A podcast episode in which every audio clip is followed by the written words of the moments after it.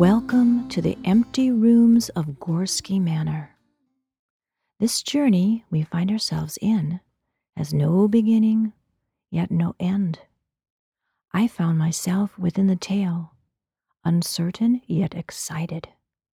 You are very welcome to join me in this unfolding of the unknown.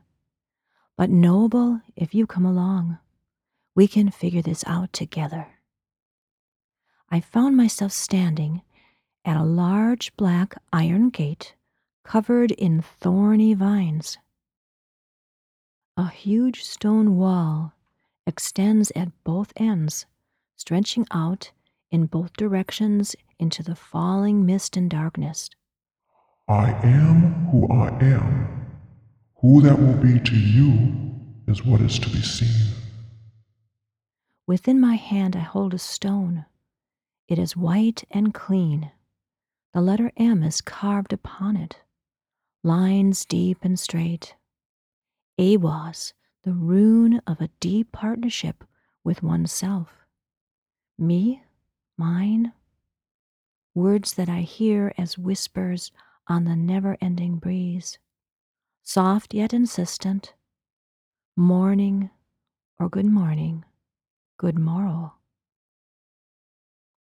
As I look around in this moment of dusk, the sun has already set, but its glow is still there, hanging for a few more moments behind the large manor house just down the road in front of me. Above the gate, twisted in black iron, I can barely read the name Gorski. I immediately know this name from so long ago. Hours and hours spent within its owner. Hidden in the corners of the checkerboard floored basement of my youth, candle lit, incense gently swirling, my eyes twinkling in the candlelight, matching the twinkle within the eyes of my partner in crime and the unknown, Anna Marie.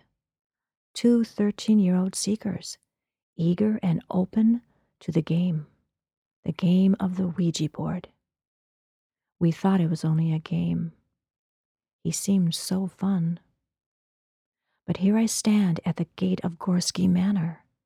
Years later, how many I cannot quite remember. I look around feeling uneasy. How did I get here? I look to the road but don't see my car parked there. I have a backpack at my side and feel something heavy within my jacket. I pull out a ring of skeleton keys, gorgeous and large, lovely carvings on each one. One, two, three, four, five, six, seven, eight, nine, ten, eleven, twelve, thirteen. Well, that's rather perfect and mysterious. I watched as the sun's last rays dropped out of sight behind the manor.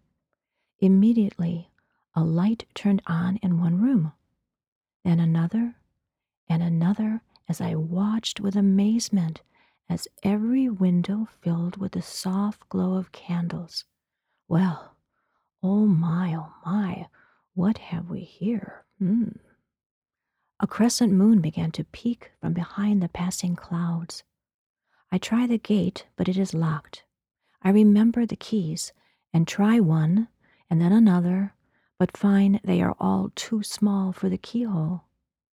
The iron bars are too straight and slippery from the mist, so I am unable to crawl over them.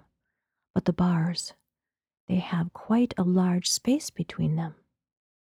I push my hand through and begin to slowly wiggle through them. Just as I was feeling successful, I was stopped short by a barrier of some sort. I looked but could see nothing, but my hand totally felt something solid and ungiving.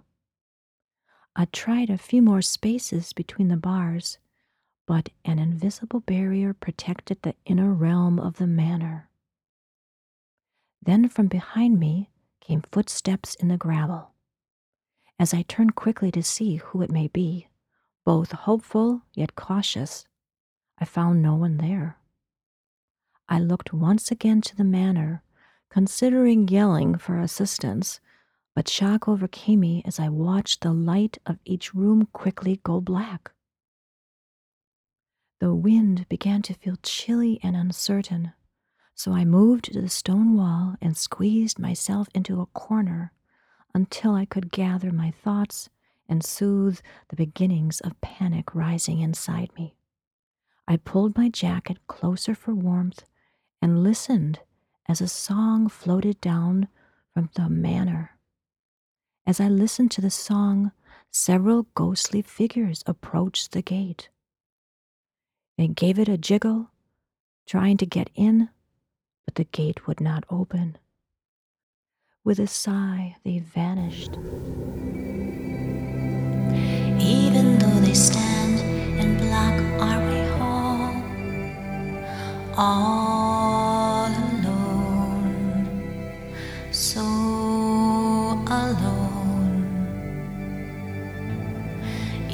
though the gate. Does block our way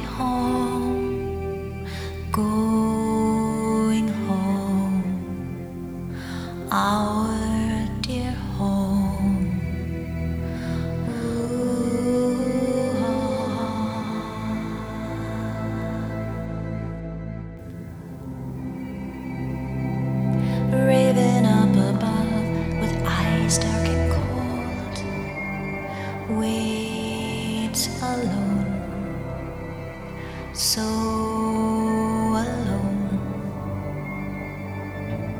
One by one we come together as one. No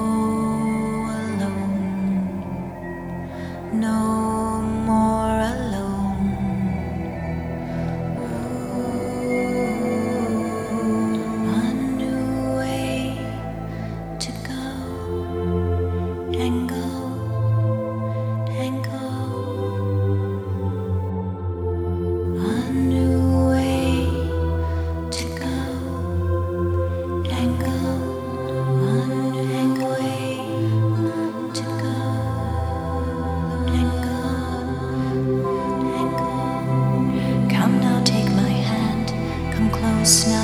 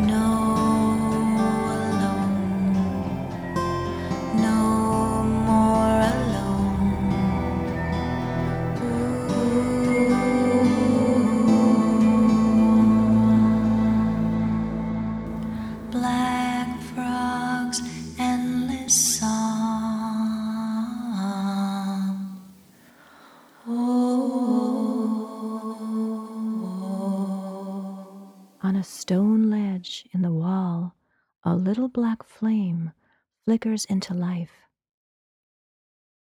Down on the ground, I hear a scurrying noise and see a large black frog looking at me intently with great interest. It quickly jumps through the gate and hops up the road towards the manor. Hmm, I thought, he can get in. You. I look around and see no one. You. With a jump, I turn to the gate and look through it, but felt a stone hit me at my back. I turned quickly back, but still could see no one in the darkness. Here. I look around and notice a white raven sitting on the gate post. It startles me as it caws loudly and, flapping its wings in a dismissive way, flies away into the trees. I was just about ready to yell out to the manor for help again and had to cover my mouth to catch myself from letting out a large scream. In hindsight, I should have let that scream out. Do you wish to enter? Magic is what you need. I watched as the black flame flickered, as if from someone's breath. I'm fine, I finally got out. Thanks for the offer, but I'm good. I wasn't feeling too friendly as I sharply realized I was talking to the proverbial disembodied voice. Oh, I can do. They are waiting for you inside. Oh my, that really made my heart beat even faster and my hands start to shake. I was ready to run. None of this felt right. No thanks, I said politely, and I started to back away. I am clever. I should be able to find my own way in. You will not be able to get. I stopped in my tracks. It seemed like it was reading my mind. Do you have the white stone?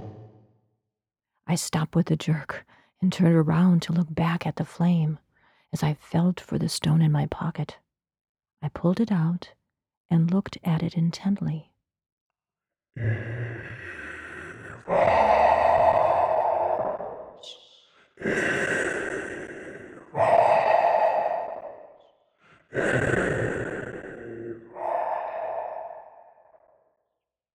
I knew the rune. I can show you how to use it. You cannot go alone. There are those that want your attention for their own things that are hidden from you. The black flame surged brightly, and then it was gone.